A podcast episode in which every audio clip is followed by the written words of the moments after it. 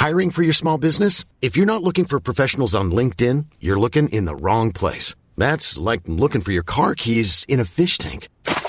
LinkedIn helps you hire professionals you can't find anywhere else, even those who aren't actively searching for a new job but might be open to the perfect role. In a given month, over 70% of LinkedIn users don't even visit other leading job sites. So start looking in the right place. With LinkedIn, you can hire professionals like a professional. Post your free job on linkedin.com slash people today. When you're ready to pop the question, the last thing you want to do is second guess the ring. At Bluenile.com, you can design a one-of-a-kind ring with the ease and convenience of shopping online. Choose your diamond and setting. When you find the one, you'll get it delivered right to your door. Go to Bluenile.com and use promo code LISTEN to get $50 off your purchase of $500 or more. That's code LISTEN at Bluenile.com for $50 off your purchase. Bluenile.com code LISTEN.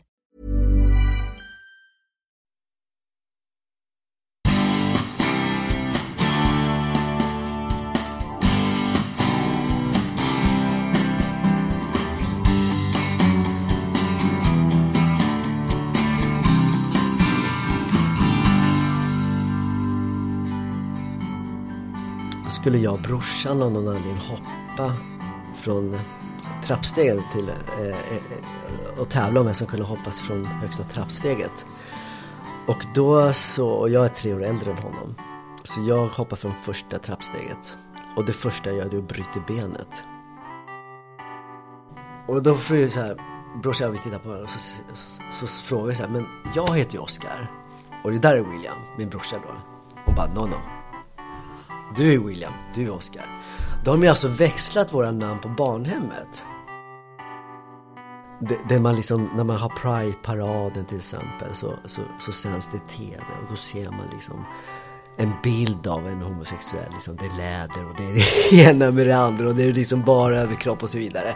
Och då tror ju kanske de som inte är vana vid att se det att ja, men det är så det är. Många med mig har säkert varit med om ett gruppträningspass där man själv har känt sig allmänt vissen just den här dagen. Längst fram så står det en överentusiastisk gruppledare som peppar och man känner det här blir bara för mycket. Oskar Jöback tar med oss bakom kulisserna i en komplex och intressant gymvärld där det är viktigt att känna elefanten i rummet. Men hur började allting egentligen för honom? Vad spelade benbrottet på julafton för roll? Men vi snackar inte bara gym och träning. Oscar och hans bror adopterades från Colombia. Med minsta lilla otur hade de vuxit upp som gatubarn istället. Vi diskuterar också om det är så himla viktigt att komma ut som homosexuell och om det känns konstigt att man får fler träffar på hans man Peter om man googlar på Oscar. Innan vi börjar, tack till alla er som har sponsrat podden på senaste tiden. Vill du också göra det? Swisha en valfri summa till 123 611 4680. 123 611 4680. Jag lovar, alla pengar kommer att investeras i ännu fler spännande avsnitt. Nog snackat, här kommer Oskar Jöback.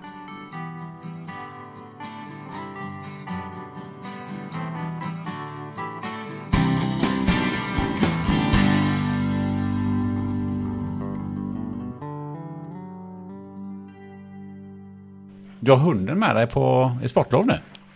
Ja, han är med här. Ja. Han är oftast med på våra olika äventyr sådär. Så att han Ja. är sällan han får vara hemma själv. Just nu verkar han trivas väldigt bra på den här mattan. Ja, det var väldigt skönt på den här mattan. Jag ska Ja. koppla lite grann. Eh, du, vad är det för hund? Det är en Cavapo, en blandras. Jaha. King Charles och pudel. Ah. Så att det finns ju olika, ja, det finns ju dvärgpudlar och mellanpudlar. Så att han är mer åt ett me- mellanpudel. Rocky! eh, så det är något därför han är så pass stor. Ja. Annars ligger de på, ja, från 3 kilo. Och han, Ah. han är upp till, to- han är 10 kilo. Oskar Jöback, välkommen till podden Spännande Ja men tack snälla. Ehm, vi sitter här på Nordic Light Hotel och spelar in och det är, jag brukar kalla det för poddens andra hem. Det är snart nästan poddens första hem. Eh, det känns som att jag spelar in de flesta avsnitten här, här nu faktiskt. Ja. Och i natt hade jag förmånen att eh, få bo här för första gången. Jag brukar alltid bo hos Ah. eh, min son som bor här i, i Stockholm. Just Men, eh, så att, och jag brukar sova ganska dåligt på hotell. Och det var ett undantag idag faktiskt. Ja, vad skönt. Ja, det var faktiskt väldigt, väldigt bra. Så att, ehm, och sen är det alltid superservice här. Ehm, Men du, vi ska inte prata hotell. Eh, vi ska prata eh, Oskar Jöback. Och jag tänker, hur, hur mår vi idag som de brukar säga på, på hemmet? Nej men jag, jag mår bra. Jag mår jättebra. Det är fint väder. Jag var på en lång promenad här på morgonen med, med Rocky. Och det, det gör jag ju alltid varje morgon. Så att det liksom får bara en, en tid att samla ihop liksom inför dagen. Så, här. så att det, idag var det väldigt skönt. Frisk luft då. Men du är ju PT och grupptränare, kan man säga så? Heter det så? Grupptränare? Jag är gruppträningsinstruktör. Gruppträningsinstruktör. Det där långa namnet. ja, ja, precis.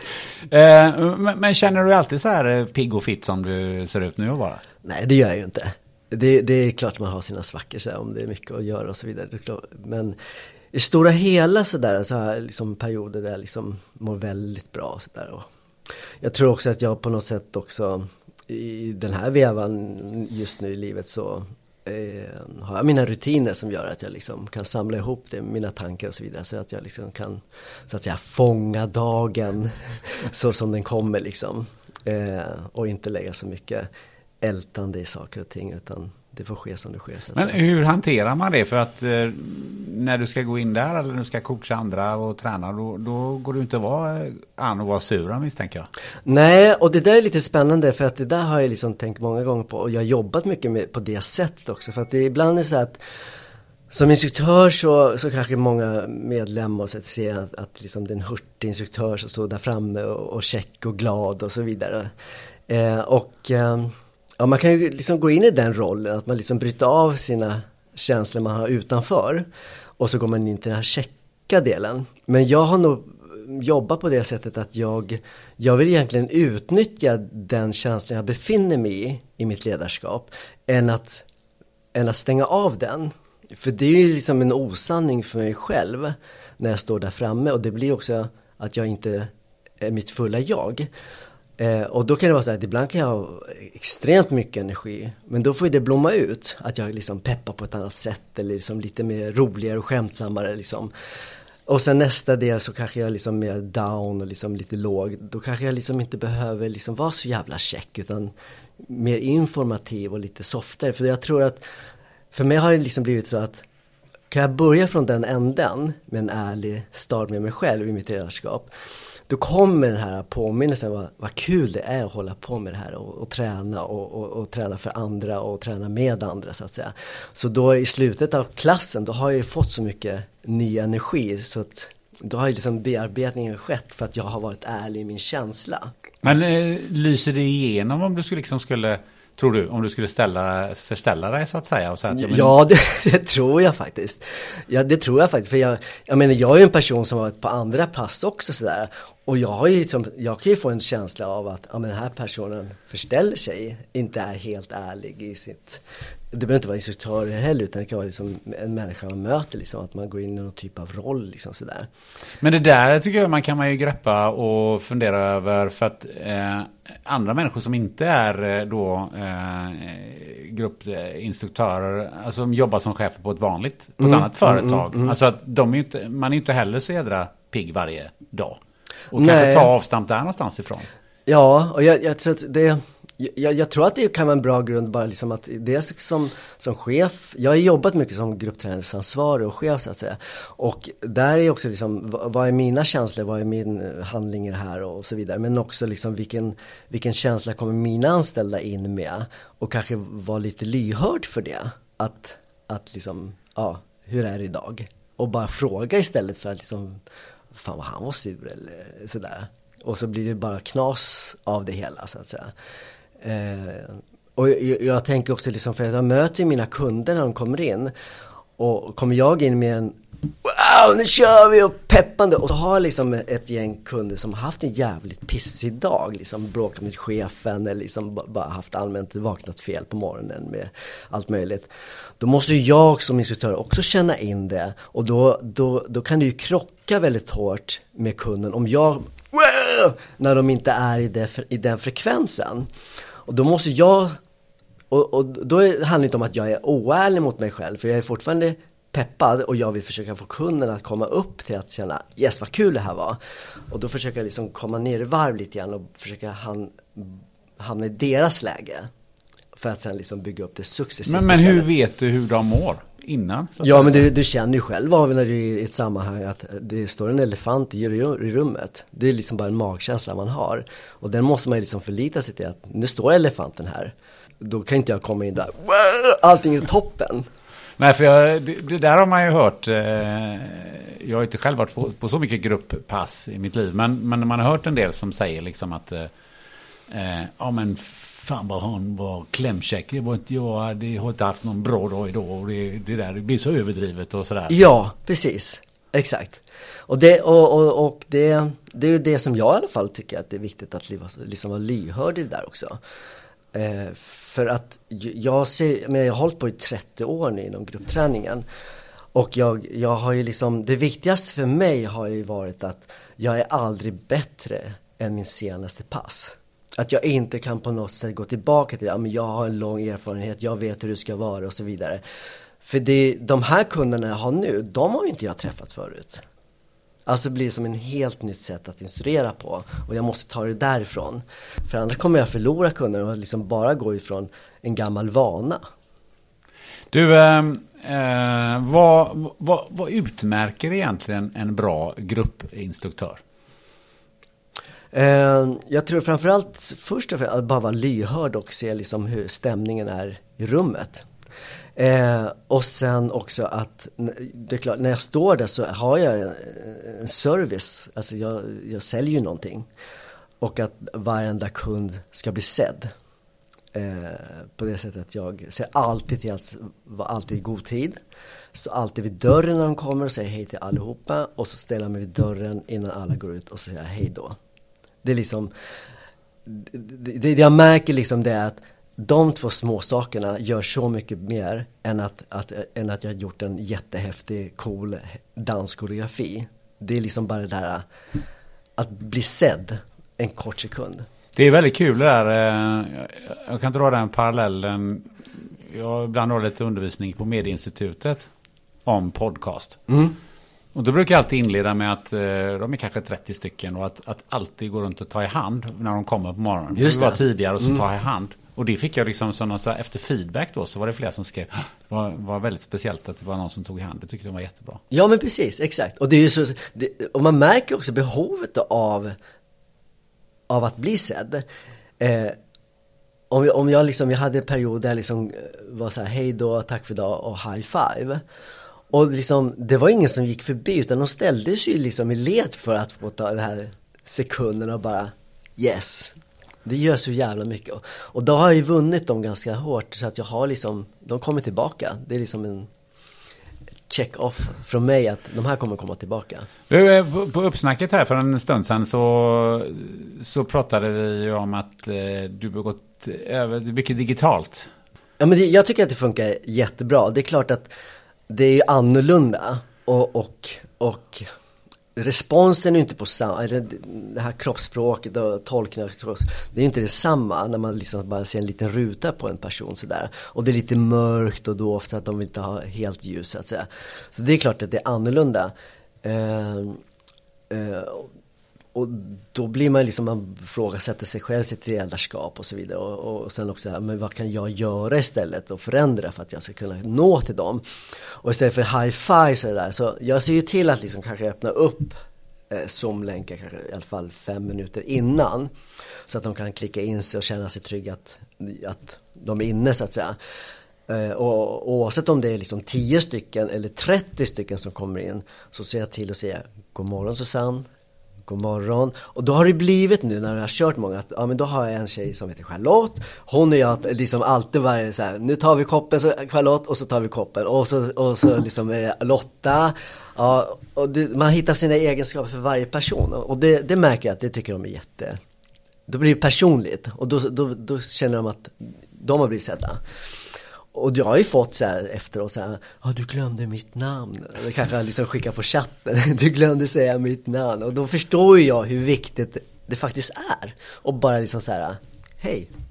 Jag, jag ger mig gärna den tiden, även om vi kanske drar över liksom på tiden lite grann så, så tar jag gärna den tiden för den, den är betydelsefull. Och sen är uppföljningen på, på, på det de gör är också lika viktigt?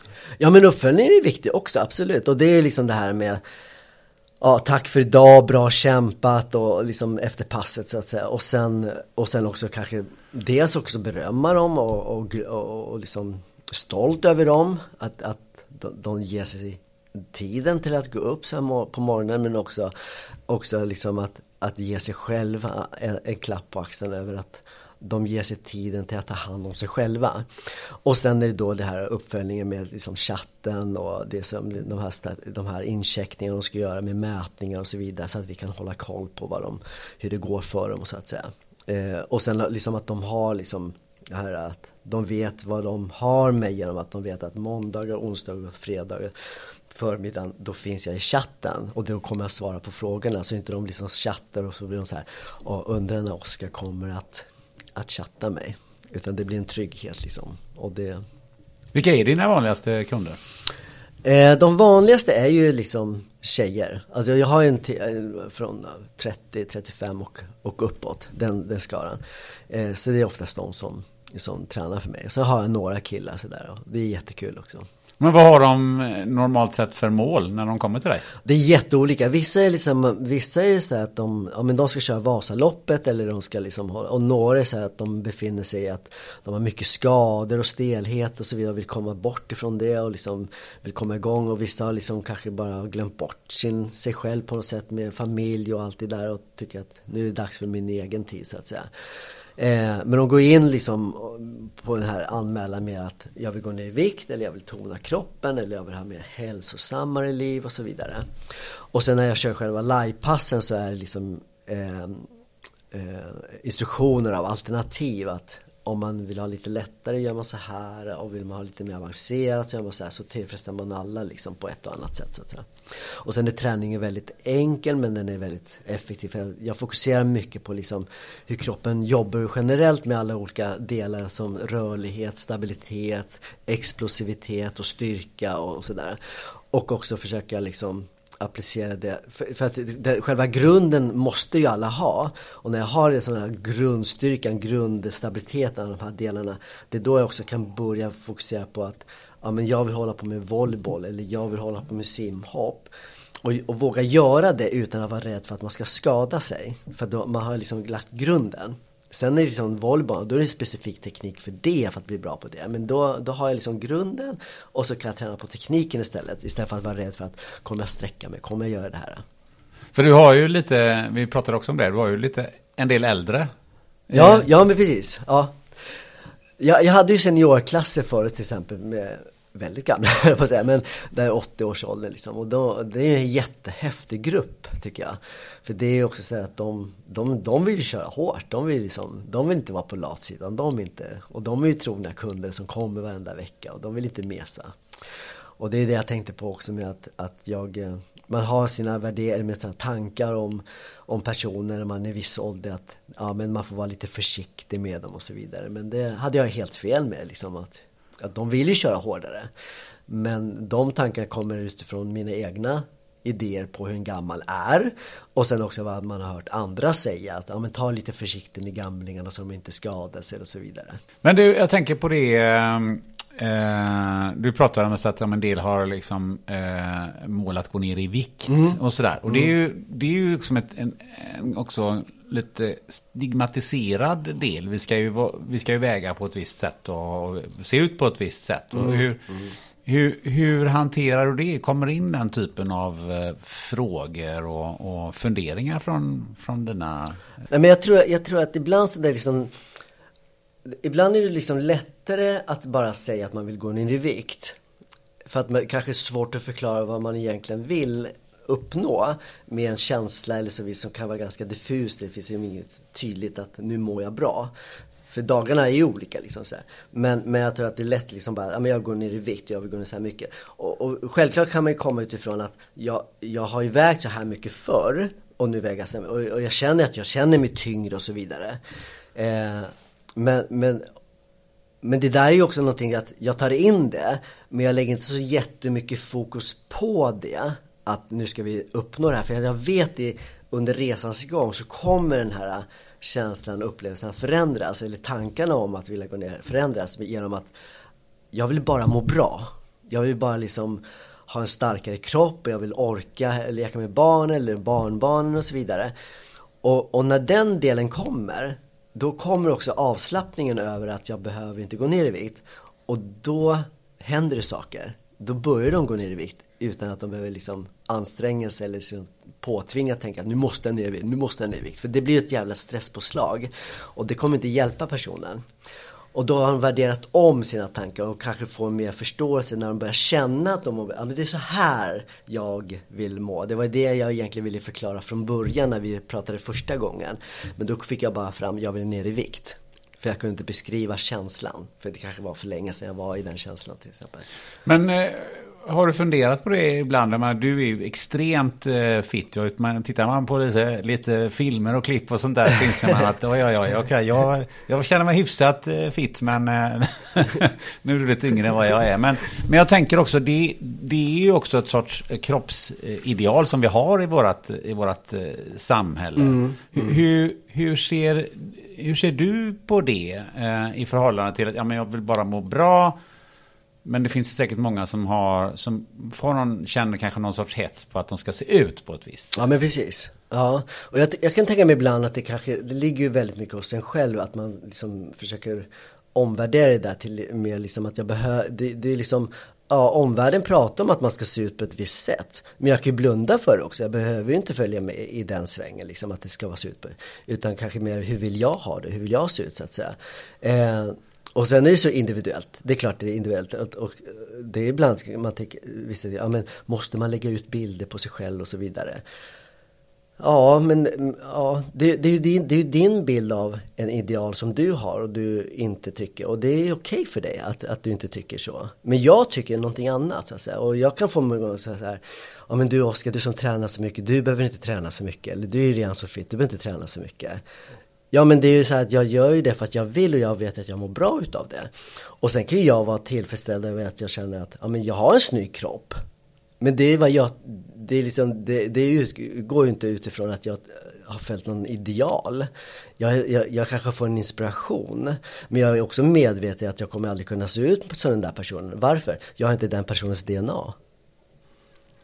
Är du med? Och det är liksom, ja, jag vill ha den där kroppen. Ja men du kommer aldrig få den kroppen. För att du inte är den personen. Så att liksom försök att bara gå utifrån ja, din DNA. Är det en av de sätten som, som att hjälpa någon att, kom, att som, som kanske har fastnat i den där idealföreställningen hur man ska bli? Eller vad, vad kan man säga till en sån person?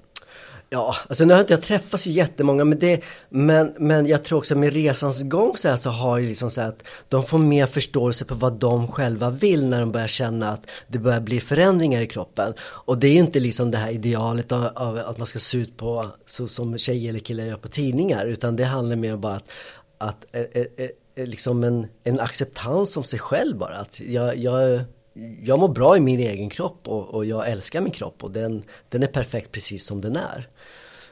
Och det, och det kommer kanske av att, liksom, att man börjar känna att, att man har kommit igång och tränat och, och får en helt annan upplevelse av sin kropp. Att det inte är den här tunga, jobbiga kroppen. Och ibland är det ju också liksom lättare att ha en ursäkt än att sätta igång själv. Men du, hur hamnar du själv i, i, i det här eh, extremt fysiska träningen, den här fysiska världen och, och, och eh, vad, är, vad, är din, vad är din bakgrund där? Men jag, ehm, jag, jag är född i Colombia, så jag är adopterad. Eh, jag och min bror kommer från Colombia eh, och vi kom hit 81. Eh, och då så, vi landade i Sverige 81, september. Och sen under julen då, när första julen vi skulle fira i Sverige, då, då, då skulle jag och brorsan av någon anledning hoppa från trappstegen till eh, eh, och tävla om vem som kunde hoppas från högsta trappsteget. Och då så, och jag är tre år äldre än honom. Så jag hoppar från första trappsteget. Och det första jag gör är att bryta benet. Och då är jag, det är benskörhet som jag har då, ganska ung. Liksom, det var inte kanske den bästa maten som vi fick i Colombia. Eh, eftersom vi var ganska fattiga så att säga. Eh, så då bröt jag benet eh, dagen innan julafton och mina föräldrar höll på att liksom dona och fixa för att alla gäster skulle komma och så vidare. Så vi åkte in då och så gips då under hela julen och eh, liksom några veckor framåt. Och sen när jag skulle ta bort gipset, då sa doktorn där då till mina föräldrar att om han ska bli stark i benen igen så är det bra träning att börja med ballett. Så att då, då satte mina föräldrar mig på ballett. Sådär. Och det, det var prickade över över för att jag tyckte ju om det. Jag gillar jättemycket. Så att jag kanske höll på tre fyra år med ballett. Och då började jag rulla igång där med, med rörelse och dans. Så jag började med showdans. Och sen så började jag liksom lite stepdance, steppade. Men det tyckte jag var tråkigt för att jag, jag fick aldrig några steppskor. Det lät ju inte det där klickandet. Så då blev det liksom skittråkigt. Att hålla på och jumpa skor. Eh, och sen så började jag med bugg, rock'n'roll, foxtrot. Och sen eh, började jag tävla i det. Så jag var med i SM någon gång, ungdoms-SM.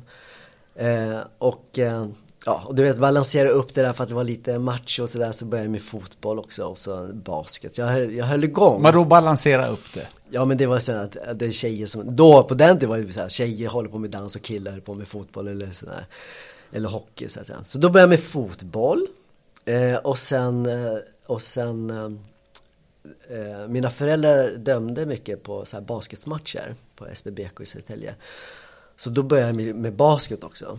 Jag vet inte varför, jag har ju inte längden för Men det var, ja, jag var snabb i alla fall. Eh, och då började jag med det lite grann. Och sen, eh, ja, började gymnasiet och, och då, på den tiden så var det två, vissa linjer var ju tvåårigt och så fick man komplettera med ett extra år så att säga. Och jag gick ju barn och ungdom tvåårigt. Och så ska jag komplettera med ett tredje år. Då, då hade det, det precis startat upp ett, en skola utanför mellan Järna och Södertälje som heter Vaxtanäs. Eh, där det var liksom inriktning kanske att bli kock eller man skulle liksom hålla på med eh, design eller man skulle hålla på med idrott så att säga. Då hoppade jag på det. Och då, och då så var vi på studiebesök nämligen på ett gym. Eh, som heter Träningsverket, det är nedlagt nu. Och så åkte vi dit. Och eh, just då så skulle de sätta igång en, en gruppträningsklass, en dansklass. Och då tittade jag in så här.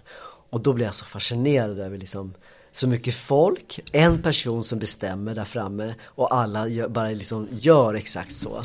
Och bara följer och bara wow, det där, det där gillar jag liksom. Dels att röra sig och så att jag får bestämma vad andra ska göra. Det är skitbra. Så då frågade jag då där på stället om jag kunde få komma dit och hänga där lite grann. Och så märkte ju de att jag faktiskt kunde röra på mig, liksom, jag hade rytmen. Så de frågade mig om jag ville vara med på lite uppvisning och så vidare. Och så fick jag komma in mer och mer där. Och till slut så fick jag börja köra klasser för, eh, för skolelever som var där på besök och köra lite step och så vidare. Så gav de lite så här grundkurser så här, inom step och aerobics så att. Och då var jag helt, då var jag ju hooked i det där liksom. Och då, det var då jag kände att, att det här ska jag hålla på med. Det här liksom, det här ska jag jobba med resten av mitt liv liksom. Eh, och då började jag undersöka vad som finns för andra utbildningar man kunde gå på och sådär. Och då hittade jag det här som heter Safe Education som skapades 91. Så att då, då sökte jag dit och 96 så gick jag utbildningen. Och då hade Safe Education också olika vad innebär det, Safe Education? Safe Education är ju de som utbildar för att kunna bli aerobicsinstruktörer eller styrkeinstruktörer eller PT eller kostrådgivare och så vidare. Och de hade ju också sådana här olika event som man, man körde på GH till exempel. Och det var liksom Sveriges största event där man liksom alla kom dit och körde. Det kan ju vara 3000 personer som kom dit och, och körde för en instruktör. Och jag blev bara så här, wow, fan vad coolt alltså. Och, och jag bara, ja, där ska jag stå en dag. Så då var det liksom så här, bara bestämde mig för att det är liksom mitt mål så att säga. En av de som skapade eh, det här eh, Safe Education blev jag väldigt förtjust i och tyckte han var liksom en fantastisk människa och instruktör. Och han var på besök på Träningsverket för han hade blivit ditbjuden. Och han var då också eh, gruppträningsansvarig för det, det som kallas för Sports Club förut. Som idag är eh, satsanläggningar. Men då var det Sports Club. Och den, det var kanske fem klubbar i Stockholmsområdet. Och de klubbarna var ju liksom Intagningen där, den var ju stenhård för att bli instruktör där. Och vissa hade liksom sökt i fem år och inte kommit in. Men den här, eh, eh, eh, han heter Jesper. han kom då på besök och eh, då frågade jag honom liksom, om, jag, om jag fick möjlighet att komma upp och vara med på något pass. Liksom, så, här. så jag kommer dit och då så kommer jag in där i lokalen och det är så här jätteanläggning, Odenplan, tar in hundra stycken i salen. Och då kommer platschefen där, också en fantastisk presentatör som heter Agneta. Hon bara rusar fram mot mig och vet att jag ska komma på besök. Hon bara, du tar klassen! För då hade den här instruktören inte kommit. Och jag var, från att ha kört 20 stycken i en liten sal ska jag liksom helt plötsligt ha de här onda blickarna från deltagarna och, eh, och 100 stycken. Men det var bara så här, ja men jag gör det. Och, så, och, sen, och sen fick jag fortsätta där. Som tur, som tur var i alla fall. and, and the rest is history. Ja men säga. precis, exakt. Och då började jag liksom köra lite pass där uppe. Och jag, för mig var det liksom att jag måste på något sätt liksom ge mig, visa vem jag är här. Eh, så då började, och jag bodde i Södertälje så jag pendlade ju upp till Stockholm och körde klasser. Så jag, jag tog ju på mig allt. Jag, tog, alltså jag kanske körde 30 pass i veckan. För jag ville liksom börja skapa ett namn. Att jag liksom, här finns jag liksom. Och också lära mig hur man bygger upp och instruerar och liksom sådär. Du fyllde dina dagar utan vidare? Ja men verkligen, precis. Men jag var väldigt sån här, jag, jag, jag vill hålla på med det här. Och sen med tiden så har det blivit så att man kan vara instruktör och instruera. Men man kan också vara instruktör och hitta sin egen nisch. Vad är det, liksom, hur, vad är det som ska sticka ut från andra i min ledarroll, i mitt ledarstil, i min pedagogik, min, min nedbrytning till uppbyggnad till mer avancerat så att säga. Så då liksom börjar man utforska det. Eh, och sen också liksom utforska vad, vad säger jag till mina kunder? I både det verbala och, och i det visuella. Eh, vad, vad, vad är liksom responsen tillbaka och att jag är lyhörd till att varför är det så att vissa fattar direkt vad jag gör och vissa är trögare? Är det att de är dumma i huvudet eller? Nej, det handlar ju faktiskt om min presentation, mitt utförande som gör att just den personen inte förstod. Ja, men då kanske jag måste formulera om mig och säga på ett annat sätt för att den personen ska förstå. Eller eh, om jag vill att de ska ta ut rörelsen, då måste jag ju lära mig att visa hur man tar ut rörelsen. Och inte bara göra det lite halvdant. Är du med? För att mm. om jag inte uppfattar min egen kropp att jag säger en sak men gör någonting annat så är det första kunden gör, gör det jag gör, inte det jag säger. Och då måste jag säga att om jag säger sträck ut armen och bara sträck ut lite grann. Det är klart, jag blir frustrerad men du sträcker ju inte armen. Nej men du gör ju, jag gör ju bara som du gör. Då måste jag ju börja träna på att, vad vill jag att de ska göra? Så att det, ja. Det låter rätt komplext. Det är, ja men det är på något sätt så är det så här, det är så här att ja, man kan se liksom instruktörer som står och instruerar. Men det händer så mycket som instruktör bakom där. För att jag, jag ska vara närvarande. Men samtidigt ska jag också tänka på vad är nästa steg och hur bryter jag ner den? Och vad blir nästa formulering? Samtidigt ska jag också hålla takten till musiken för man jobbar med musikens olika takter. Samtidigt ska jag veta också att att ja, men jag har en period här som är själva utlärningsperioden, delen. Och, och sen kommer refrängen. Och då vill man ha en höjdpunkt. Så då kan jag, jag ska släppa mina instruktioner till att bara liksom leka med rör. Alltså du förstår, det är liksom mycket som händer bakom.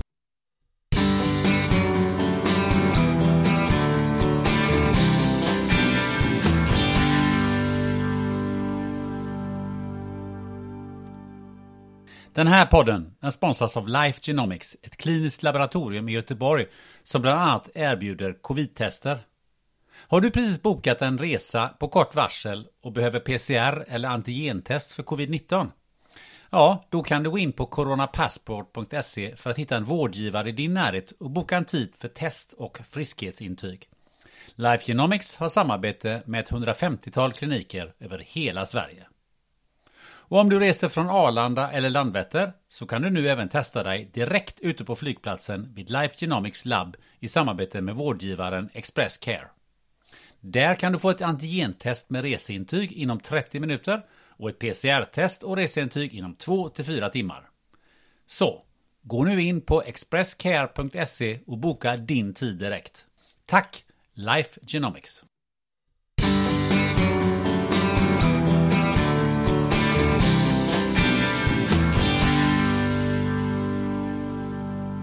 Men då undrar man ju liksom, hur mycket improvisation och hur mycket är det som du har tränat in till i minsta detalj? Ja men jag tror, jag tror att själva träningen i sig det är ju liksom kunskapen av vad som hände just i klassen. Att jag, jag har alltid varit så här, vad inte ältat men jag har analyserat och bara frågat mig liksom vad gjorde jag bra? Tre saker som jag gjorde riktigt bra och sen en sak jag kan bli bättre på. Och då kan jag liksom lära mig utav det och så kan jag liksom börja ta det där, ja men där kan jag göra bättre och så lägga ner det i min verktygslåda. Eh, och jag tror att på något sätt ibland så är det så att vi kan vara lite lata med att, att jag har min verktygslåda och så ska jag gå, gå iväg och köra ett pass. Och så bara, men jag orkar inte ta med mig allting. Jag, eh, jag bestämmer mig för att det ska vara på det här sättet. För att jag har en minne av, så var det förra, förra passet. Och så kommer jag in på ett nytt pass. Och då är det helt andra människor. Då kanske inte den här hammaren passar till den här äh, spiken. För det är ingen spik jag har framför mig, det är skruvar. Fan, jag borde ha tagit med en skruvmejsel. För då hade det funkat bättre informationsmässigt. Förstår du? Så att det är liksom, det är från gång till gång som gör också att, att jag, äh, att jag äh, det är därför jag tänker att min, jag är aldrig bättre än min senaste pass. För det är det som talar om hur mitt företag går när jag står där framme. Fick du svar på frågan? Ja, men, det, ja men jag tycker det, det är häftigt eh, det du säger. Eh, det, det, med, med det svaret så tolkar jag det som att att eh, du har med dig verktygslådan och du vet inte riktigt vilka verktyg du kommer att behöva använda. Nej, inte just i tillfället. Men jag, tar alltid, jag säkerställer alltid med att ta med mig det. För jag tänker också så här. Eh, många gånger som jag kanske har träffat eller utbildat och så vidare. Det är ju det här att är man helt ny som instruktör då är det kanske skönt att få från sin tränare vissa ramar att träna på de här sakerna och, och försöka liksom hålla inom den. Men sen handlar det om, sen handlar det om att, eh, att jag har en, en bas, en koreografi, en bas där jag har det komplexa och det har enkelheten och mellan de delarna så kan jag utveckla utifrån vilken grupp jag har. Att eh, uppvärmningen kan jag få en överblick på gruppen att den här gruppen ska inte göra de här snurrorna. Och då kan jag bara ransaka genom hela mitt pass i huvudet att bort med den, bort med det, bort med det. Eh, för, för då, då är jag närvarande med, med gruppen. Men jag tror att man blockerar sig och man stannar upp i sin utveckling när man bestämt sig för att, eh, att att en rörelse ska vara på ett visst sätt. Eh, om jag går in och säger så här, ja men idag ska jag, idag ska jag ge bra teknikråd till mina kunder när de gör knäböj och det är att, är att de ska böja på knäna och ha knäna ovanför tårna. Och så blir det mitt mantra i huvudet och så kommer jag till en grupp och det enda de gör det är att böja i höften. Kommer jag nå resultatet? Nej det kommer jag inte göra för jag har liksom fel redskap just nu. Det jag ska göra det är att jag ska ge ett redskap hur de ska hålla höften stilla och jobba med böja på knäna. Förstår du? Att, än att bara gå in på att det här ska jag ha instruktioner. Då har ju inte kunden lärt sig någonting, dels det, och så kommer problemet vara kvar nästa vecka också. Än att kunden får en upplevelse av att, ja men nu fattar jag. Och hur gör jag det då? Ja, inte genom att tala om vad de ska göra, utan ge dem en öppen fråga. Spänner du rumpan? Har du knäna ovanför tårna? Ja. Hur vet du att du har knäna ovanför tårna? Ja. Titta på knäna. För då blir de mera, ah okej okay, jag kan faktiskt titta på mig själv. Och då blir det också att, gör jag verkligen det? För det tror jag är den största tillfredsställelsen i träningen, att de börjar förstå. Än att det måste vara perfekt hela tiden. Du, um, eh, men vi måste backa lite. För du ja. sa ju så här att du, du, du är från Colombia. Mm. Vad, vad, vad minns du av livet eh, i Colombia? Men alltså, jag, jag var ju ändå sex år gammal. Jag fyllde sex i Colombia. Eh, och sen så åkte vi hit. Och min brorsa eh, var tre. Eh, och det gör ju också att jag, jag har jättemycket minnen. Alltså korta frekvenser av, av saker som hände. Eh, och det var ju härligt att kunna ha det. Men det blir också till slut ganska frustrerande. För att det blir någonstans liksom Man kan aldrig få något svar på de där frågorna. Om det var så eller inte. För att min mamma och pappa i Sverige kunde inte berätta vad som hände just, varför brann det i garderoben eller i, i, sovrummet där, varför var det översvämning, vad var det för kvinna som fick hett vatten över sig eller sådana där grejer. Eh, varför sprang jag och höll mamma i handen och min mamma grät och så vidare. Eh, och det blir ju liksom eh, ett ältande i huvudet på en under hela sitt liv. Eh, det blir också liksom ett, eh, ett sätt till att hålla sig kvar i sitt förflutna, att man liksom kommer från ett annat land och att jag är stolt över det. Eh, men sen blir det också mina, det till slut blir det så här, ja men blir det minnen som jag har, som är, har hänt eller är det någonting som jag liksom bara har för att liksom hålla mig kvar i någonting sådär. Eh, Eh, så det var ju väldigt frustrerande under uppväxten också. Och sen så tror jag också att jag som storebror tog ett väldigt stort ansvar gentemot min lillebror. Att jag liksom, jag var ändå äldst. Och som jag har fått svar senare sen, eftersom jag var med i Spårlösen med brorsan och hittade min mamma, så frågade jag henne för att det var ju någonting som hände där som jag liksom kände att jag som vuxen ålder kände att den, just den stunden alltså, tog jag på mig vuxenrollen och lämnade lite av min barndom. Och då blev det att hon sa ju till mig att träffa, vi träffade henne på Spårlös i en park där. Och det var, det var liksom en fråga jag hade till henne. Vad var det sista du sa till mig när du, när ni, när du lämnade brorsan mig på, vid grinden där på barnhemmet? Och då sa hon att, eh, att det sista jag sa till dig var se till så att du och din bror inte kommer ifrån varandra. Och det var ju ganska stort ansvar för en sexåring ja. Att, att ta. Eh, så det bar jag med mig. Så då blev det ju också liksom att jag tog ju vuxenrollen och brorsan kallade mig för lilla pappa. När vi var små liksom. Eh, och jag såg ju alltid till så att han kom först. Jag tappade lite grann av mig själv liksom mycket under barndomen så att säga. Eh, sen är jag ju superglad att jag har honom. Eh, men då, den tiden var det liksom både att jag hade något förflutet med mig. Alltså vi har liksom från samma familj och samma blod och så vidare. Eh, så lika mycket som jag älskade honom så hatade jag honom. Just för att han påminner mig hela tiden om att jag måste liksom följa mitt uppdrag. Sådär. Så då blev det liksom, ja. Men sen när vi väl träffade mamma så blev det liksom det här mötet att jag trodde någonstans att jag hade någon typ av extrem saknad till henne.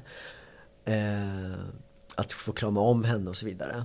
Eh, och att brorsan hade inte det på samma sätt för han brydde sig inte så mycket under uppväxten. Han var ju så liten och så vidare. Han hade glömt bort det, hade inga minnen på det sättet. Men när vi väl träffades så var det som att jag backade liksom. Jag var ju egentligen bara där för att få mina frågor besvarade. Och brorsan blev ju liksom bara Mamma!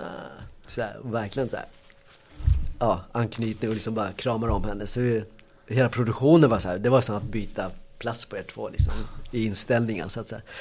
Men för mig blev det när jag kramade henne så blev det så här eh, på något sätt att jag bara i huvudet sa mission completed. Så uppdraget är klart.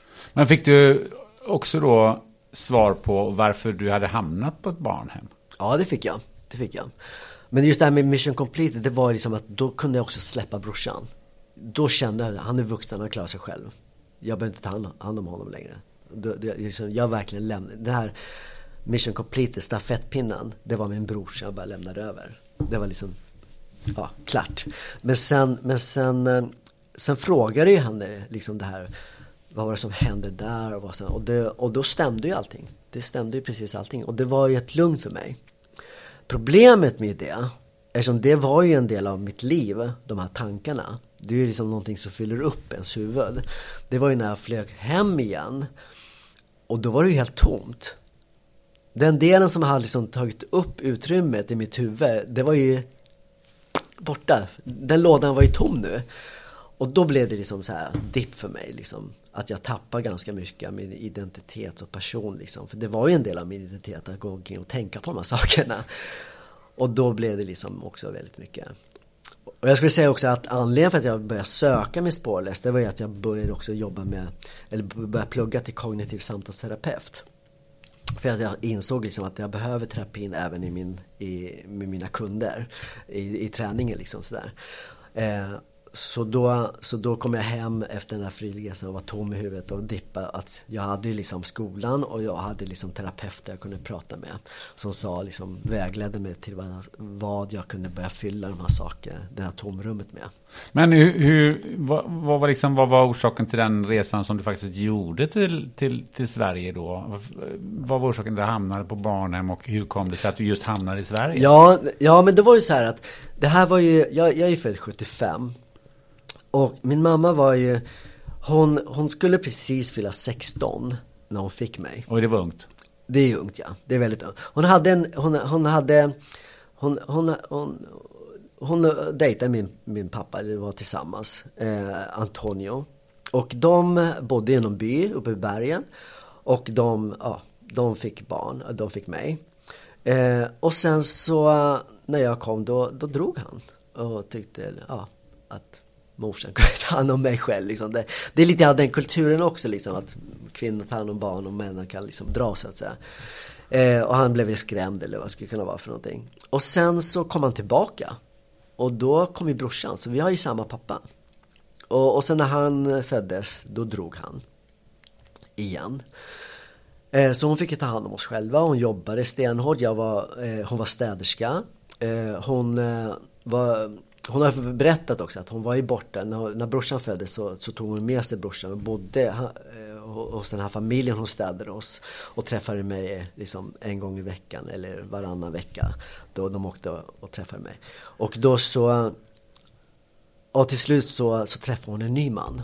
Som, som hon lever med idag, som, har, som hon har tre barn med. Tre tjejer. Mina halvsystrar. Och eh, vad jag har förstått och jag har hört det var ju att han var ganska tydlig med när hon blev gravid med deras barn, eh, deras första dotter, att eh, jag och brorsan skulle ut ur huset eh, när hans barn kom. För han vill inte egentligen ha något förflutet, att, liksom, att hon har haft andra. Så då var hennes arbete medan hon var gravid att försöka hitta en lösning till att ja, hur de skulle göra med oss. Snacka om dilemma. Ja. Och då, och då kommer den här bilden av varför sprang jag med henne och hon höll mig i handen och hon grät. Och så jag frågade henne vad det var för någonting. För då visade det sig att hon precis i det skedet har lämnat brorsan hos en väninna. Där han ska bo ett tag och hon är på väg att lämna mig hos min mormor. Så vi ska bo där. Så vi bor kanske där tre, fyra månader separat brorsan och jag. Tills hon ska ha, liksom, ha tid att tänka på vad hon vill göra. Och sen, och sen så efter det så kommer hon då tillbaka och hämtar oss. Och då då säger den här väninnan att, för då har jag också bott en liten kort stund tillsammans med brorsan och den här väninnan. Så kommer morsan dit och hämtar. Och då säger den här väninnan att det är bättre att de flesta vill adoptera unga barn och jag skulle vara lite för gammal. Så hon hade tänkt sig att hon kunde behålla mig. För jag var liksom en bra hjälpa till hemma. Eh, och att adoptera bort brorsan. Men då var ju morsan väldigt bestämd med att de här sönerna ska inte komma ifrån varandra. Om jag bestämmer mig för att adoptera bort dem. Så sen föddes Jenny i februari 81. Och då tog hon oss, brorsorna och henne och lämnade brorsan och mig på barnhemmet. Och sen sprang hon iväg. Och sen har berättat efteråt att hon höll på att vända flera gånger. För det är ju som ganska sent att, eh, kom, att bli adopterad när man är i den åldern. Ja men verkligen. Och det var ju precis, alltså just då i den tiden så var det så att man hade bara en viss period som att komma i barnhem, att man liksom när man kom till 6-7 års åldern då hade man inte plats kvar där och då blev, om ingen tog hand om en så fick man gå ut på gatan. Så jag var liksom precis på gränsen där. Och då, och då eftersom mina föräldrar i Sverige hade liksom sökt och då fick de besked att det finns två killar i, i Bogotá i Colombia som behövde sådär. Och de hade väl tänkt sig först att det skulle vara någon flicka tror jag. Eh, och ett barn. Men de kunde inte säga nej så att de sa vi tar båda liksom. Och sen var det liksom bara processen som började där. Men eh, har du något minne av då liksom, att du bara landade i Sverige och hade plötsligt nya föräldrar? Ja, men det kommer jag ihåg jättebra. För att det, det, det här barnhemmet jag kommer ifrån, det heter ju Los Pisingos, Lilla Ankungen. Och det, det är alltså privatägt. Det är, alltså, det är stenrika människor som liksom egentligen ja, gör ingenting på dagarna. Men de står, eh, historien är då att de bestämmer sig då att de vill göra någonting bra i livet och liksom hjälpa andra. Så de använde sina pengar till att öppna Los Pisingos. Och då var det liksom hon som är liksom, ja, the mother av alla, eh, Tia Rosa. Eh, hon hade så här att, policy att, att när barnen ska lämna sin förälder, då åkte man hem till henne så att det skulle bli så privat som möjligt, så inte liksom massa andra barn. Så då, då åkte vi dit och, och, hon sätter oss på, på varsin fåtölj i övervåning och tittar på TV och säger att sitt här nu så kommer era nya föräldrar snart. Och jag tror brorsorna var ganska förväntansfulla också sådär. Det var lite spännande. Och sen när våra föräldrar kommer ner i stora vardagsrummet där nere. Då hade hon kommit upp och höll oss eh, varsin hand så här och sen steg hon ner som en prydnad med två barn. Så liksom, här kommer jag av en Maria som ska lämna över barnen.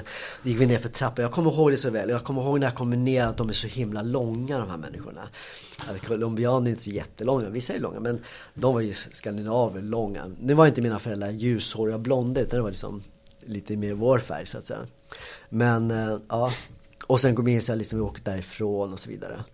Och så lite grann vistelsen på, på... Men jag kommer ihåg landningen. Det var ju september, 20 september 81. Och då hade redan då har det kommit snö. Det var ganska tidigt då. Och då hade inte jag sett snö förut. Så det var liksom alldeles vitt överallt. Jag tycker det var jättehäftigt. Och så kommer vi hem och mina föräldrar hade liksom inte någon, någon de hade ju två stora hundar så de visste inte om vi var hundrädda eller inte så att säga. Så när vi möts där i huset så kommer det två stora hundar och vi bara liksom omfamnar dem och så vidare. Så, ja. Så, såna, de minnena kommer jag ju verkligen ihåg. Eh, mina föräldrar var ju, båda mina föräldrar är ju lärare. Så de har ju liksom pedagogik till det där. Och sen hade ju de varit så här att de hade ju gått och läst spanska i alla fall ett halvår innan och åkte och hämtade oss. För de förstod att jag var ganska stor och kunde prata så att de ville ändå liksom bli lite förstådda och liksom att jag inte och att jag skulle kunna prata med dem så att säga. Och de skulle förstå mig så att säga. Men sen så Sen var det nog bara Jag har aldrig någon så att det här liksom snön i mitten och så här, den, Det flöt på ganska bra sådär och jag lärde mig svenska ganska snabbt så att säga. Jag började i skolan när jag var sju år. Men mina föräldrar satte mig på en spansk klass bara för att jag skulle kunna fortsätta prata spanska. Eh, men det blev ju väldigt konstigt också liksom att prata spanska i skolan och så bara prata svenska hemma. Det blir så traggligt så att säga. Så att jag tror att, ja men brorsan, jag vet inte, men jag och brorsan hade liksom pratat ihop oss på något konstigt sätt. Alltså vi liksom kom hand i hand till våra föräldrar där. Att, ja men nu var vi i Sverige liksom och vi ska bara prata svenska.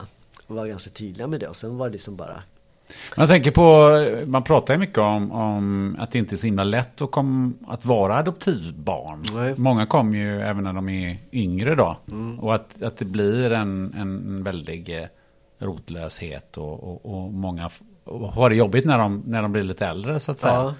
Eh, har, har, du stött på några andra som, som, som också kommit hit som adoptiv? Ja men det har jag ju. Men jag kan förstå den här rotlösheten. Att man, vi, vi bodde i ett område, eller sen kvar så kanske man var mest svenska liksom. Men jag såg ju annorlunda ut så att säga. Så det, det, där kände man ju förändring men det var aldrig någon som påtagligt sa det. Sådär.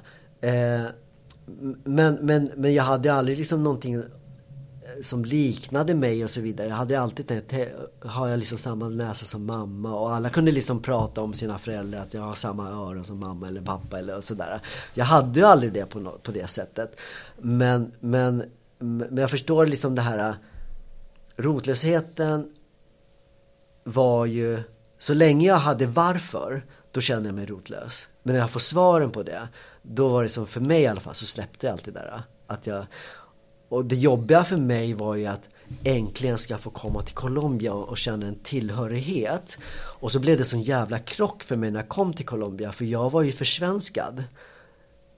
Så oavsett hur mycket jag såg ut som dem så var jag inte dem. Och det märkte de också. Och då blev det så här ingenmansland. Då, då blev det jobbigt för mig. Det så här, vem är jag?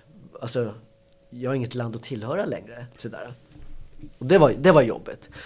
Men, men efteråt sen så har jag liksom bara omfamnat liksom min, min historia och den är som den är liksom. Och det har ju skapat den jag är idag. Och sen kan jag välja om jag ska vara bitter i det eller om jag ska ta kraft av den istället det är ju så många tillfälligheter som har gjort att du faktiskt sitter här mitt emot mig nu. Jag ja. Menar, du ska, du, du ska ett, hinna bli adopterad innan, innan du blir för gammal. Då hade du kunnat hamna, hamnat på gatan. Ja men verkligen. Eller, och, och, du hamnade på det här barnhemmet som, som, som var då väldigt speciellt. Så, ja, och, och, och, då, och då kommer det någon som hämtar dig och så, och så får du bo mm. här då. Ja men visst.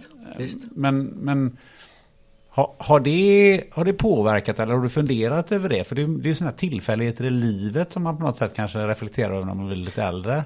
Ja men alltså jag kan nog säga här, att min mamma låg som som, som adopterade bort mig att hon hade liksom en klar bild av vad hon ville att vi skulle få bra program från början och, och inte kanske satte oss i något statligt adoptionscenter liksom, eller adoptionshem.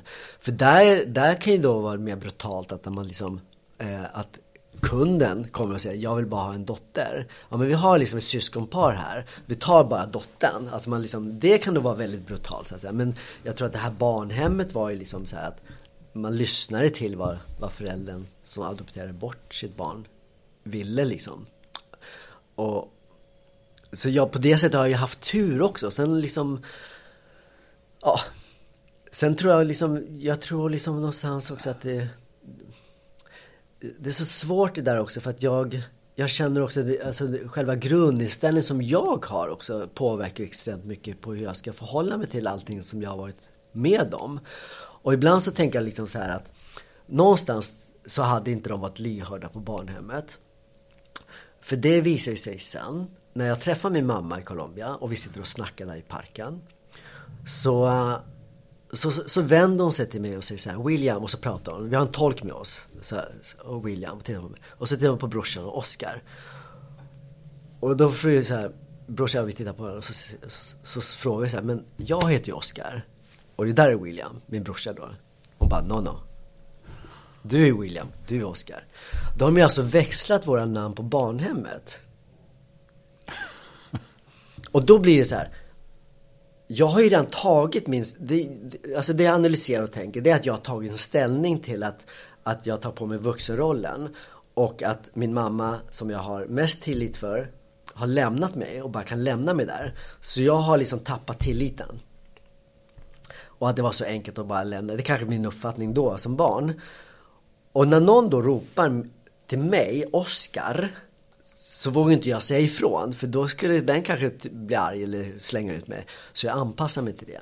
Och jag tänker ibland att i det här äh, så kanske det var en räddning i samband att jag skulle få ett helt nytt liv. Att jag också fick ett nytt namn med en ny identitet. Att det var som vita blad. Att jag inte behöver ta med mig William som är colombian, som är så här, äh, en personlighet, till ett nytt land. Ja, spännande. Ja men liksom, det kanske liksom omedvetet blev så att ja, men det, jag accepterar Oscar och han accepterar William. Och då kan jag liksom bygga utifrån det. Vem jag vill vara. Ja, Omedvetet. Men det är liksom, det är för stora tankar kanske för en sexåring. Men det, jag vet inte, det kanske är liksom en räddnings... För att rädda sig själv någonstans. Överlevnadsstrategi man tar på sig liksom.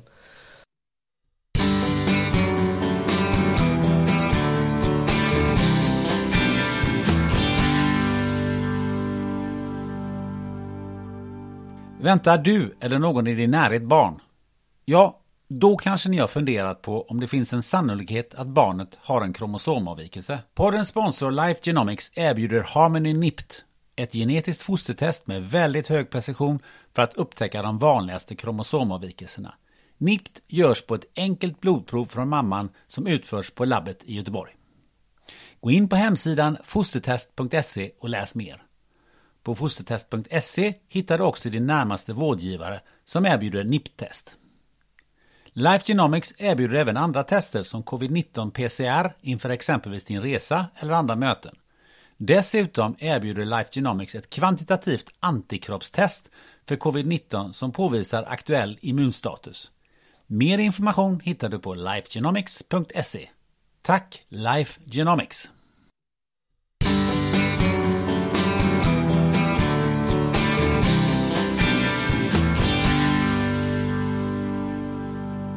Du, eh, du sa, du nämnde KBT och, och så här. Mm. Vi kan väl ta reda ut det lite. Vad, vad, vad, vad, är det för de som inte vet vad det är för någonting? Ja, men kognitiv samtalsterapeut, det är ju så här. Eh, när jag kom till Sverige sen så var det ju så att mina föräldrar, eh, min pappa hade ju problem med alkohol. Och då blev man ju liksom anhörig, eh, medberoende och så vidare. Och då kände jag som vuxen sen att jag måste ta tag i det där. Och då började jag plugga till eh, kognitiv samtalsterapi som anhörig eller medberoende. Och, och, att kunna hjälpa de som är medberoende. Sen, sen började jag också med terapi för jag såg ju också det här när jag, när jag hade mina PT-kunder att det var ju liksom väldigt mycket terapisnack. Och jag kände ibland att jag inte kunde riktigt fånga upp det. Utan det blev ganska ytligt sådär. Att det liksom, ja men det löser sig säkert. Eller sådär. Och då kände jag att det, det finns någonting mer där som också gör att, eh, att, att, att att det, att det hämmar utvecklingen i sin egen träning. Att liksom vara modig och ta, våga ta risker och så vidare. Så jag tänkte jag, men jag, jag ska plugga till kognitiv samtalsterapeut. Men också med så här anhörighetsterapeut. Eh, och då pratar man ju liksom om situationen nu och hur man kan se framåt liksom. Eh, med så här coachning del liksom. Så, så jag pluggade i tre år. Och det har jag haft jättemycket användning av i, i träningen sen. Och dels för min egen skull och sen också med, med träningen. Så eh, för jag har liksom haft många kunder som kanske har lite här ångestattacker eller panikångest och sen kunder som kom till mig och säger så här, ah, nu går det så bra så jag lägger ner, jag tappar, tappar motivationen och så vidare. Så kan man börja samtala om det, vad är orsaken? Och så kanske man kommer till det att, ja men min pappa sa alltid till mig att jag ska inte tro att jag är något för att, jag, eh, för att det går bra för mig. Och sen när man kommer till att nå ett resultat, då känner man sig dålig i alla fall. För då sitter ju liksom pappa bakom huvudet eller mamma bakom huvudet. Du ska inte tro att du är någonting. Och så liksom Ja. Så att då, då, då, då kunde vi prata om det att om det här, den här situationen där du känner så, det är någonting som någon har lagt på dig. Vi lägger det åt sidan och så har du träning som är frizon och där kan du göra precis vad du vill. Där får du nå hur många resultat som helst. Och då blev det liksom, då kommer man separera det. Och då blir det att kunden kunde nå sina resultat. Men det, det den lärde sig också att jag behövde inte ta med mig pappas ord eller mammas ord och låta dem älta runt i huvudet. Så att det är liksom, jag tycker att båda delarna ger så mycket när det handlar om träning. Om fysisk och psykisk hälsa. Men du sa att man behöver inte ta med sig det. Är det lite samma sak som att du behövde inte ta med dig ditt medberoende och din pappas alkoholism? Ja, ja men precis. Och, och liksom börja sålla lite grann på eh, vem har lagt det på mig och vad äger jag? Och, var, liksom så här. och då i den situationen, då var jag ett barn. Så jag har ju egentligen inte något ansvar för någonting. Utan jag, liksom, jag är ett barn som ska... Utan det låg hos min pappa liksom. Idag när man kommer till situationer med vuxna, då är det liksom där, vad äger jag, vad äger du? Och då kan jag liksom säga, ja men det äger du, jag behöver inte ta ansvar för det. För att jag liksom, jag kan stå för när jag har gjort någonting. Och då punkt där.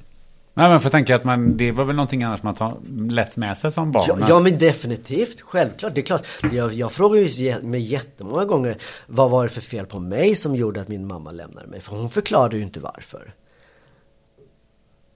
Nej, så man fokuserar, man lastar det på sig själv? Ja, man lastar det på sig själv. Och då, och då tar man ju liksom, då tar man ju liksom, eh, liksom eh, man gör ju saker under livet sen utifrån det. Förstår du? Att jag blev ju omhändertagande och jag blev liksom anpassningsbar och, och liksom för att liksom eh, bekräfta eller känna mig tillfredsställd att jag var behövd på något sätt. Fast jag egentligen bara gjorde saker för andra. Och det, till slut så blev det att folk utnyttjade det istället. Idag kan det vara liksom åt andra hållet att Nej, det är inte okej. Okay, liksom, att jag kan ta det här äger jag, jag ber om ursäkt om det här. Eller sådär. Det här ligger hos... Förstår, förstår du vad jag menar? Att jag liksom jag, jag, jag var för anpassad, för att jag, jag ville bli älskad. Det var ju liksom det grunden att, och tilliten var ju borta på något sätt sådär. Men, men eh, och, och, då måste jag ändå liksom eh, komma in på det här med att någonstans så kom du ju på att, ja men, jag, jag gillar inte det här, jag är inte så intresserad av tjejer, jag är intresserad av, mm. av killar mm. istället. Och mm.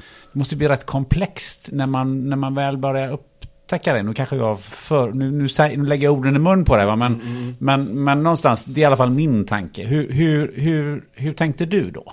Ja, men jag, jag reflekterar ju inte det som att man skulle vara homosexuell. Så här, utan det var mer så att, jag tänker tillbaka, det var så här, i trean så var jag ganska feminin.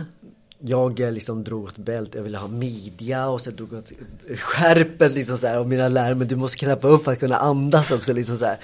Ja, det kanske liksom, kanske var det liksom något, något tecken på det, men jag vet inte. Men sen så var ju fyran, femman, då var det en jättesnygg kille i klassen som jag liksom tyckte var jättesnygg. Men jag, jag, jag reflekterade inte så jättemycket på att det var konstigt. Jag började liksom... Jag tänkte inte i de banorna. Det här var ju liksom mera... Jag hade liksom tjejer men jag liksom det var mer för att det, man skulle ha tjej, inte för att jag ville ha tjej. Utan det var liksom för att, ja. jag hade ju inte kommit ut. Och, liksom, och jag valde ju oftast liksom tjejer som hade magrutor för jag tyckte det var lite mer spännande liksom. Och snyggt sådär.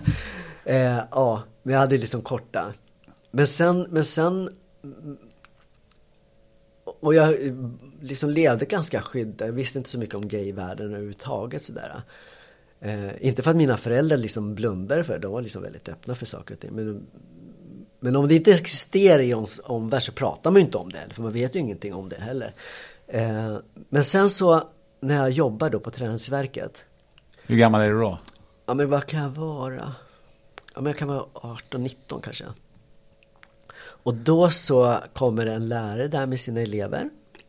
Och nu tror man att ja, men lärare är jättegammal och så vidare. Men han var ganska väldigt ung lärare. Han kanske var 23, 24. Och då behövde de inte heller vara alltid behörig. Men, han var, men jag minns inte om han var behörig eller inte. Men han kom dit. Och sen någon vecka senare eh, så får jag ett brev av chefen där. Som jag öppnar upp tillsammans med henne av någon anledning. Och så läser vi. Och då är det han som har skrivit till mig att ja, jag heter så, vi sågs förra veckan, jag var där med mina elever eh, och jag tyckte du var väldigt snygg och bla bla. Men jag, eh, ja, jag eh, jag vill i alla fall skriva det här. Jag vet inte om du gillar killar eller inte. Så att säga. Men då väckte det lite grann grejer hos mig. Liksom, så här. Då, då, tog jag ganska, då, då förstod jag liksom att ja, men det är killar jag gillar. Liksom. Så han sa att jag tog kontakt med honom. Och sen så började vi liksom dejta varandra. Sen kunde inte jag säga det riktigt till, mina, till min mamma i början sådär. Så att jag liksom höll det vid sidan. För jag var, jag, jag var ju en sån här som oftast var hemma.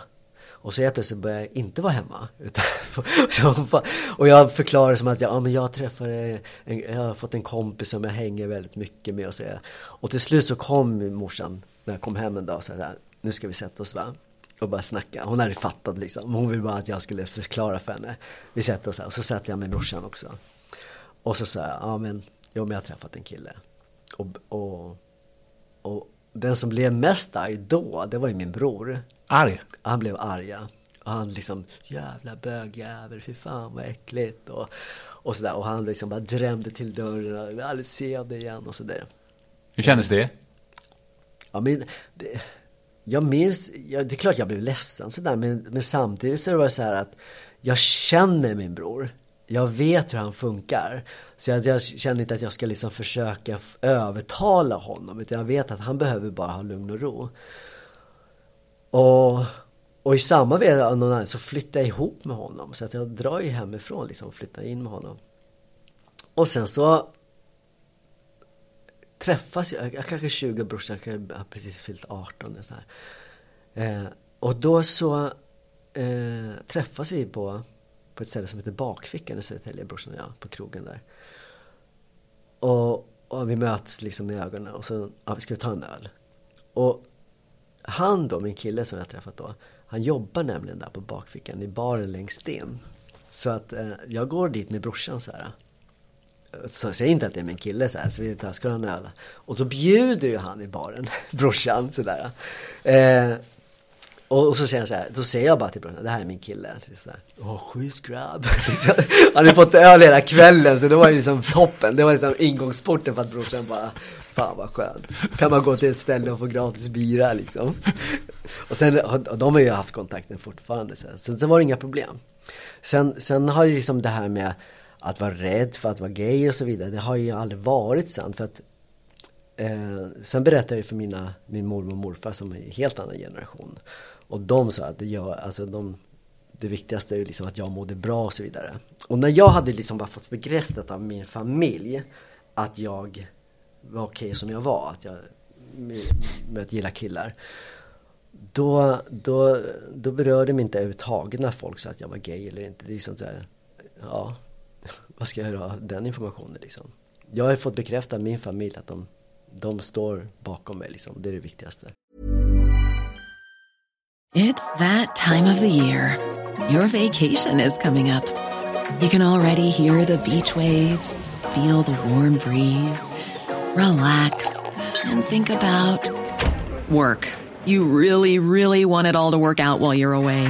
Monday.com gives you and the team that peace of mind. When all work is on one platform and everyone's in sync, things just flow wherever you are. Tap the banner to go to Monday.com.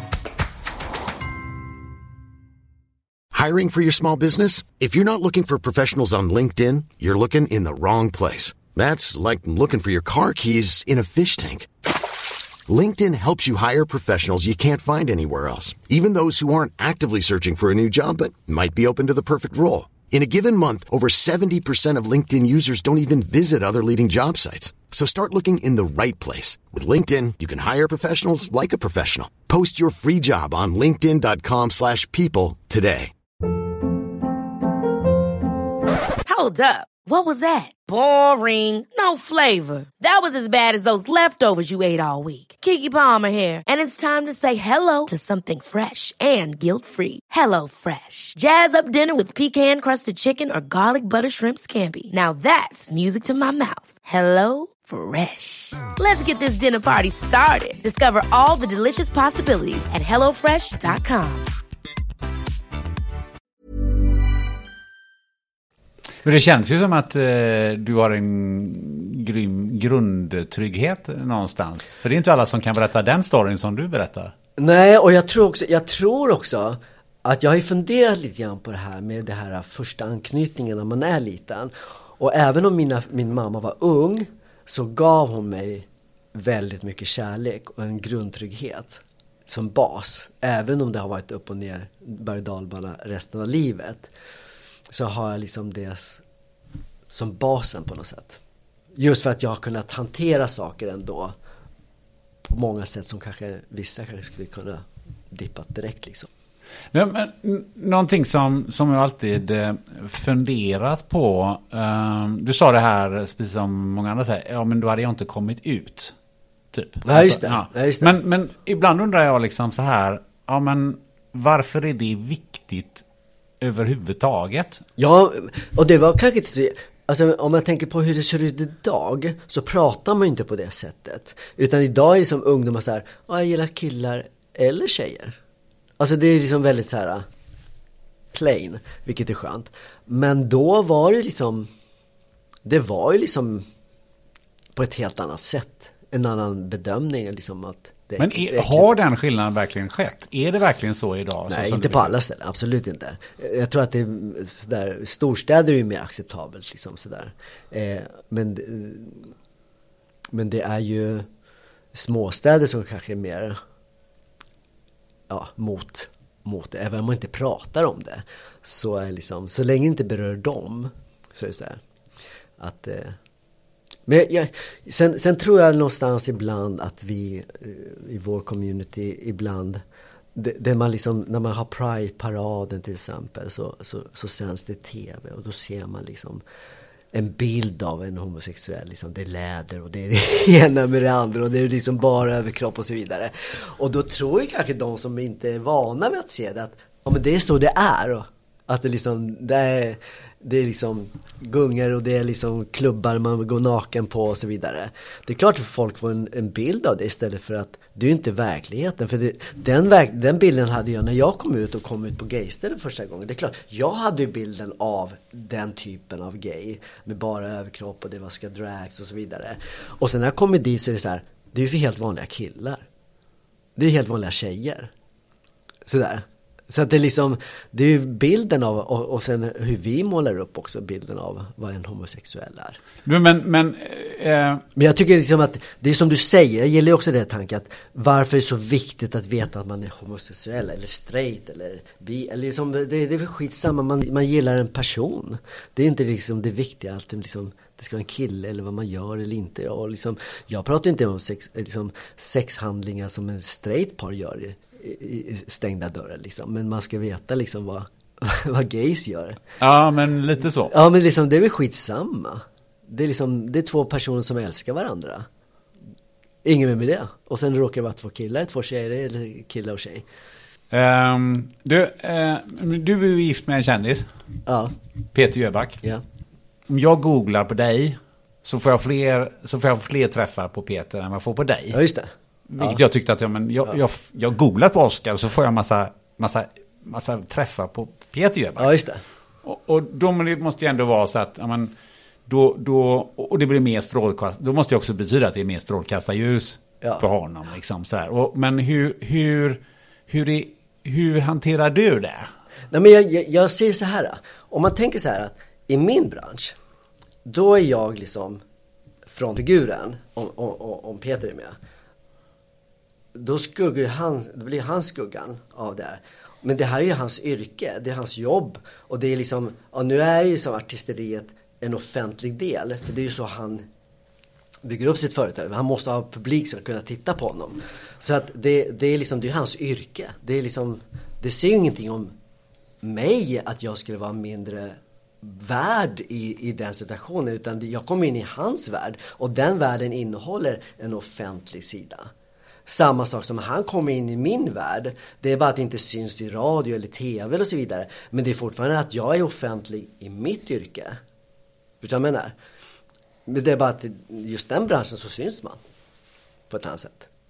Eh, Så det, det, jag, jag tar inte på mig något så här, "Åh, jag går alltid lite bakom som Victoria Daniel liksom. Absolut inte. Det berör inte mig överhuvudtaget för att det, det, det är hans jobb. Och sen kan jag välja att gå på tillställningar där jag kanske känner så här, ja men det här är liksom bara för, trevligt för att det är trevligt. Eller så kan det vara att den här tillställningen är ju mer privat på det sättet att det är businessfolk. Kommer det att tillföra mig någonting? Nej men då är det bättre och det blir roligare för Peter att gå på det själv. Än att han ska behöva tänka på vad jag gör. Då är liksom, det är hans marknadsföring, hans jobb och sådär. Så att, Men kan, kan du tycka ibland till och med att det var gött att jag inte ha så mycket strålkastarljus på mig i, i de här offentliga sammanhangen som inte är, som är utanför ditt, ditt specifika... ja, men, nej, jag, jag, jag, jag tänker inte så mycket på, på det sättet faktiskt. Det gör jag inte. Eh, och sen har vi varit ganska noga med också bara att, att jag inte... Eh, att om jag ska göra eh, framgång i mitt yrke så ska det inte vara genom att jag har utnyttjat Peters kontakter. För det som händer då, det är ju att då har inte jag behövt arbeta för att komma dit. Och vilken tillfredsställelse blir det för mig när jag har försökt ta en genväg istället för att ta det hårda jobbet. Blir du frestad att ta lite genvägar ibland? Ja, det beror på vad det är, men inte när det gäller mitt yrke. För, det, för, det, för tar jag genvägar, det, jag, jag brukar se det ibland så här att om jag hoppar på ett tv-spel, om jag missar vissa verktyg och så vidare, så måste, och, och, som jag måste ha till level 2, har jag tappat dem, så måste jag ändå börja från början.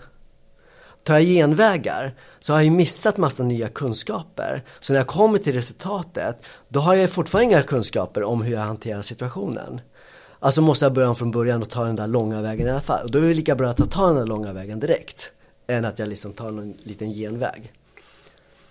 Men jag tänker på att, att eh, det, kan ju finna kontaktmässigt finnas genvägar om man befinner sig i en viss eh, sfär med, med, med andra kända människor och kanske pengar, folk som har pengar och, och så Ja, vidare. ja. Det, det finns, Ja men då kan, då kan man ju fråga så här, jag kan ju fråga kanske någon så här, ja men du, du som känner den här personen, skulle jag kunna få kontakt, ta kontakt med personen? Men det är ju ingen genväg utan det är bara en förfrågan. Och så kan ju den personen säga, nej jag vill inte. Och då får jag ju ta det i så fall. Men när jag kommer dit så är det fortfarande jag som måste göra jobbet för att övertala personen att det här är ett bra koncept att satsa på till exempel. Eller hur? Och sen, och sen tror jag också att det jag gjorde som när jag var gruppträningsinstruktör och så vidare, eller, eller Peter, det är ju det här att, att, att försöka se personen. Jag, jag kommer ihåg när jag jobbade på eh, eh, eh, en gymkedja. Och varje morgon så kom det in en, en, en, en farbror. Och han hade liksom mössan så här vid ögonbrynen och liksom kom in och sa inte så jävla mycket.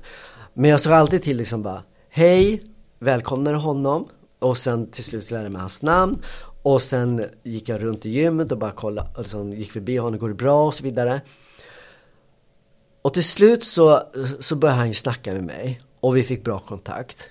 Och då började de här, ja men då fick jag ju veta vad han jobbade med. Och han jobbade ju väldigt, han jobbade ju ut mot idrottsförbund över hela Sverige och var liksom ganska framgångsrik där. Så då genom att jag då hade varit så trevlig så började han bjuda in mig till olika event och liksom sammanhang så jag kunde hålla föreläsningar och vidare. Och, då, och han gav mig utbildningar och jag bara, men varför gör du det? Och det enda han sa, du såg mig varenda dag. Det räckte för honom. Så då, liksom, då har jag liksom ändå, jag har inte krävt någonting av någon. Och, och jag, förstår du vad jag menar?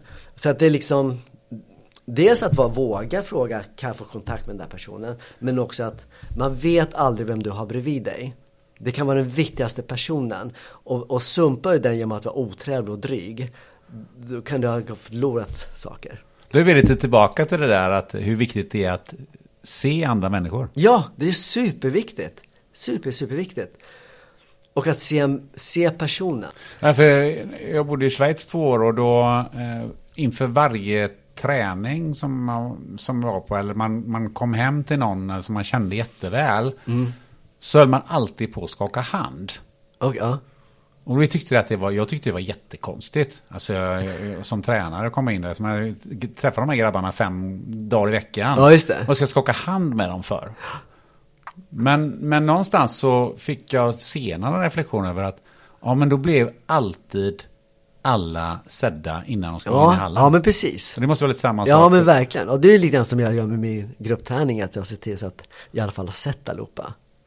För det, alltså det, jag har gjort, alltså, jag har gjort de där sakerna liksom att när jag inte gjort det, innan jag började liksom verkligen jobba på det, det är liksom att man, kommer, man är klar med passet och man liksom bara fokuserar på att köra sitt pass och så kommer man ut i, i hallen i gymmet och liksom, och så ser man en person som är svettig, man känner igen, för man har reflekterat att, ja men det har varit med någon gång. Och så går man fram, fan vad du är svettig, vad har du gjort för någonting då? Eh, jag var med på ditt pass precis. Okej. Okay. Och den är ju jättejobbig. Och det är så här, jag tänker inte sätta mig i den situationen igen till att att, att bara, åh, pinsamt. Och därför har jag blivit så jäkla noga med att liksom hälsa och verkligen se dem. Sådär. Men det, ja. Du, ehm, eh, tillbaka till, till eh, familj och sådär. Jag tänker på, du har, du har ju två barn. Mm, jag har två tjejer. Två tjejer. Mm. Var det självklart ja, men barn ska vi ha? Ja, för oss var det ju absolut. Eh, inte i början, men sen så blev det att det växte att vi vill ha barn. Är, är, det, är det barn som är adopterade? Eller hur? Eh? Nej, alltså vi har barn med, med två tjejer. Att... För min följdfråga är lite så här, eh, alltså, för det är ju ändå en speciell situation, men fanns det, fanns, finns det någonting tillbaka till din egen bakgrund som, som adoptivbarn som gör det lättare att, att hantera en del situationer kring det här?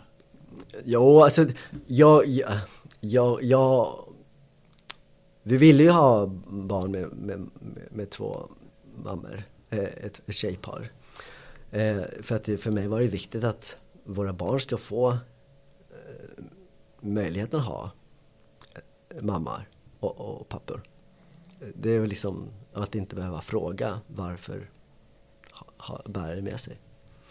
Och sen är det liksom, det är man och kvinna, vi har olika sätt att se på saker och det är bra för barnen att se att olikheter och man tänker sig, finns det, finns det några i, i, i barnets omgivning som, som, som reagerar? Eller man som till exempel i skolan? Eller, Nej, eller alltså känns, det, det, känns det väldigt, är, det precis som du sa att men, det finns en annan inställning idag? Idag är en helt annan inställning. Och idag är det liksom förskolor och allting som har liksom regnbågsfamiljer och så vidare. Så att det är liksom väldigt öppet. Och det är väldigt öppet med, med klasskompisarna också. Så att det är liksom, och det är jätteskönt. Att det inte är liksom att barnen ska känna att de måste stå upp för att de Ja, ja men det var det, det idag, så, idag, Jag känner bara att konstellationen idag är ju så olika även i heteroperspektiv. Att det, liksom, det är par som har skilt sig och så har liksom kommit tillsats extra mammor, extra papper och så vidare. Så att det liksom egentligen liksom suddas det ut om det är liksom, återigen, om det är homosexuell eller straighta, det är ungefär samma sak. Vissa straighta par har ju som två mammor och två pappor för att de har skilt sig och så har de skaffat nya partner och så vidare. Så det är liksom, det är på samma sätt. Det behöver inte vara liksom att man måste vara homosexuell på ett visst sätt. Men, men, men det är klart att det blir ett annat, eh, ett annat sätt för att jag kan inte få barn. Så att jag måste ha någon annan som att skaffa barn med. Du, eh, om vi blickar framåt. Var, Ja. hur, hur, var har framtiden eh, i, i sitt sköte för Oskar Öback? Ja, men alltså, jag ska ju fortsätta med, mitt, med min verksamhet på nätet. För jag tycker det, dels är det jättekul. Och sen är det liksom, det passar mig livsstilsmässigt med att liksom att jobba på det här sättet. Att kunna jobba var som helst ifrån.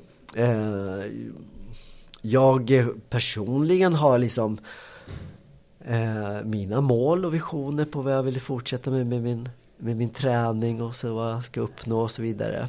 Jag har ju mina inspirationskällor när jag liksom går in på Instagram och kollar på så här olika akrobatiska människor som liksom viker sig dubbla på alla sätt. Så där. Och jag är liksom medveten, jag är inte där men jag har målet att kunna komma dit och, och, och kanske liksom ja, uppnå när jag är 50 ska jag uppnå det kanske en 20-åring kan. Jag ser inte det som omöjligt. För att jag känner att jag har, ja, det är mina egna mål så att säga. Och sen liksom bara kunna liksom våga lite kul i livet och, och njuta av livet och få vara med mina nära och kära och liksom med familjen och, och njuta av, av det liksom.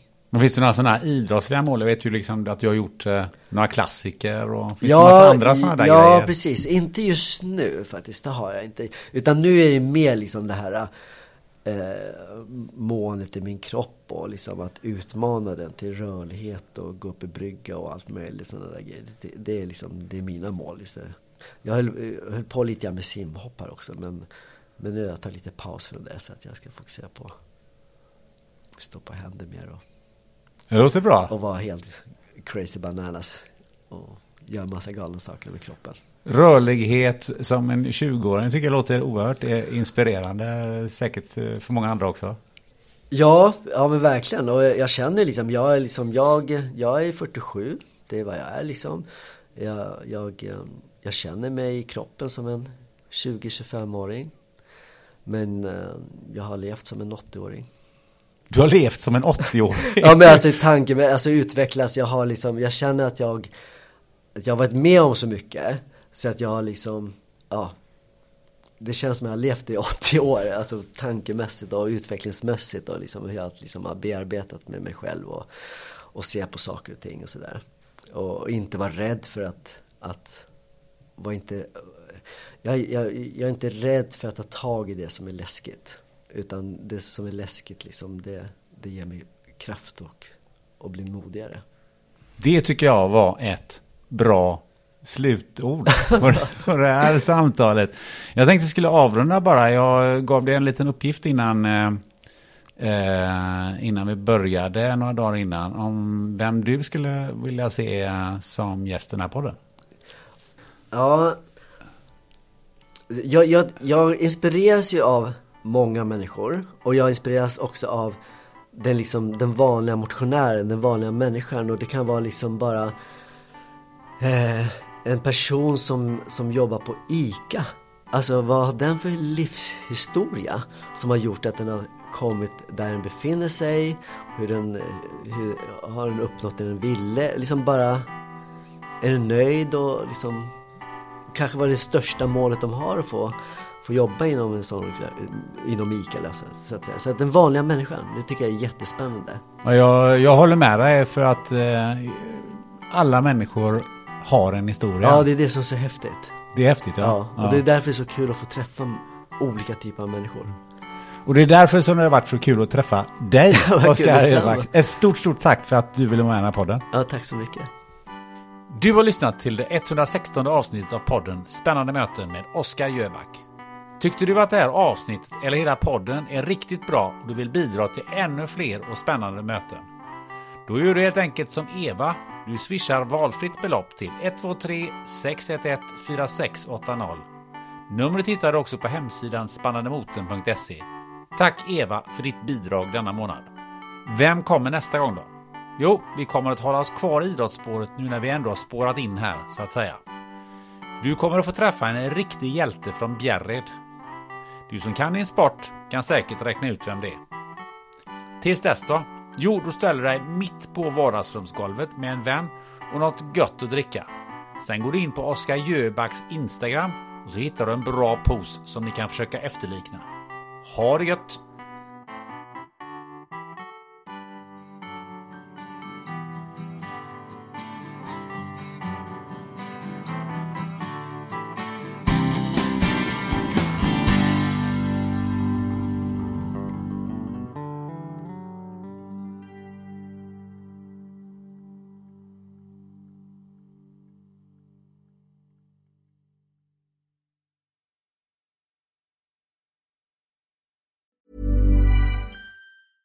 Ever catch yourself eating the same flavorless dinner three days in a row?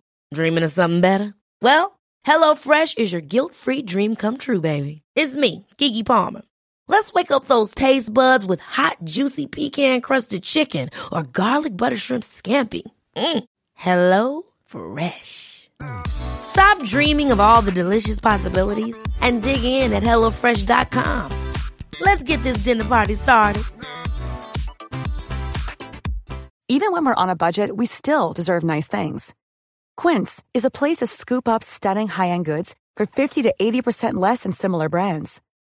They have buttery soft cashmere sweaters starting at $50, luxurious Italian leather bags, and so much more. Plus, Quince only works with factories that use safe, ethical, and responsible manufacturing. Get the high-end goods you'll love without the high price tag with Quince. Go to quince.com/style for free shipping and 365-day returns.